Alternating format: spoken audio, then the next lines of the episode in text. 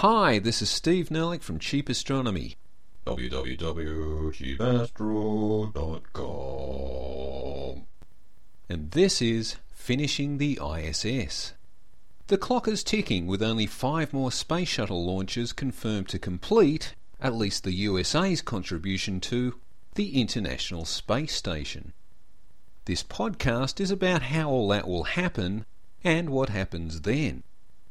Commenced in nineteen ninety-eight, the construction of the I S S was sadly interrupted with the destruction of the Columbia orbiter in mission S T S one oh seven in February two thousand three, followed by a subsequent two-year hiatus while the Space Shuttle program was reconfigured.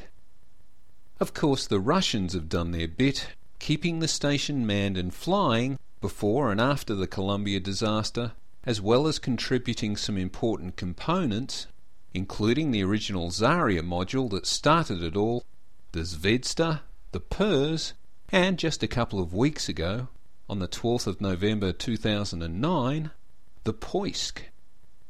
Other international players have also got their modules in place now, with the European Columbus module delivered in February two thousand eight and the Japanese Kibo module in May two thousand eight. As of today, the I S S is one hundred eight by seventy-three by twenty metres and weighs over three hundred metric tonnes. It is composed of ten pressurised modules and a huge integrated truss structure supporting sixteen large solar arrays, in addition to four smaller arrays on some of the Russian modules. With all the planned solar arrays now in place, the I S S has become brighter than Venus and replaces it as the second brightest object in the night sky after the Moon. The recent launch of S T S one twenty-nine in November two thousand nine represents the thirty-first visit of a space shuttle to the I S S and brings up two Express logistics carriers. EXPRESS is an acronym for Expedite the Processing of Experiments to the Space Station. Essentially, it's an unpressurized mechanical platform interface thingy that will deliver power and data connections to any experiments that are plugged into it. So it's kind of like a giant U S B port. With two of these units in place, the station will be considered to be about eighty-five percent complete. S T S one thirty, scheduled for February two thousand ten, will carry the pressurized Tranquility module with life support and recycling equipment and the capacity to attach further modules to it, but for the moment it will just have the Cupola attached, also to be launched aboard S T S one thirty. The Cupola will be the first genuinely science fiction-y part of the I S S, providing a dome-shaped observatory, allowing anyone in it to gain three hundred sixty degree views of the surrounding station and of the Earth. Hopefully some astronauts will find time to hang there for a Stanley Kubrick moment while playing the Blue Danube through their iPod.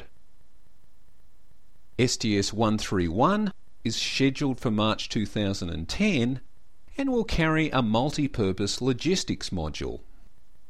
An M P L M is a kind of sophisticated suitcase, just the right size to fit in a shuttle orbiter's cargo bay.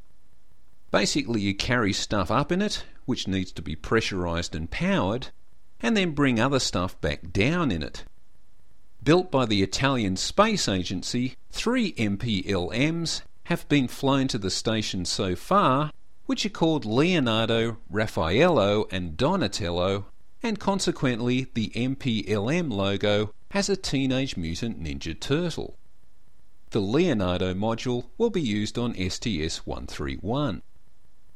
S T S one thirty-two, scheduled for May two thousand ten, will deliver the Russian Rassvet M R M, or Mini Research Module, which will be attached to the existing Zarya module to provide cargo and docking capability.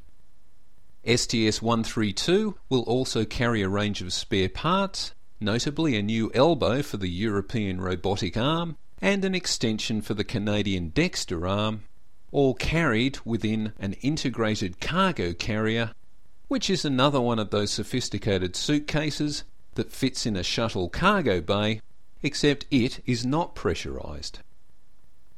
Then the numbering goes a bit awry, with S T S one thirty-four scheduled to launch in July two thousand ten with the Alpha Magnetic Spectrometer, also known as A M S zero two, since a prototype A M S zero one flew aboard S T S ninety-one way back in nineteen ninety-eight, searching unsuccessfully for anti-helium, but proving the concept of a space-based particle detector. The Alpha Magnetic Spectrometer will be attached to the I S S's integrated truss structure to detect and analyse cosmic rays, as well as searching for antimatter, such as that pesky anti-helium, and dark matter in the form of hypothetical neutralinos. Unlike the A M S one prototype, A M S two will need to draw so much power that running it off the I S S is the only realistic option to operate it in space. S T S one thirty-four will also bring another express logistics carrier to the station, that is one of those things that's kind of like a giant U S B port, to support even more space experiments.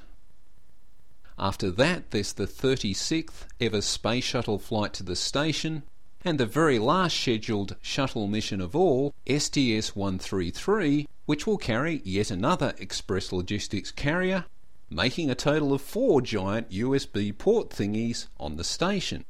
It will also be using the Leonardo Multipurpose Logistics Module, or M P L M, to carry a whole bunch of spare parts, and this time it will leave the M P L M with the station, where it will be reclassified as a pressurized multipurpose module, or P P M. One further pressurized module, called the Nauka, intended to become Russia's primary research module, will be launched aboard an unmanned Proton M rocket around December two thousand eleven, and that seems to be about it, apart from further routine crew rotation and supply runs. In the absence of the space shuttle, the Russian Soyuz spacecraft is currently the only spacecraft available for crew rotation. The Russians' Progress spacecraft, the European Automated Transfer Vehicle, and Japan's H two Transfer Vehicle will be available for unmanned supply runs and waste disposal, since these craft are just used once and then deorbited to burn up on re-entry.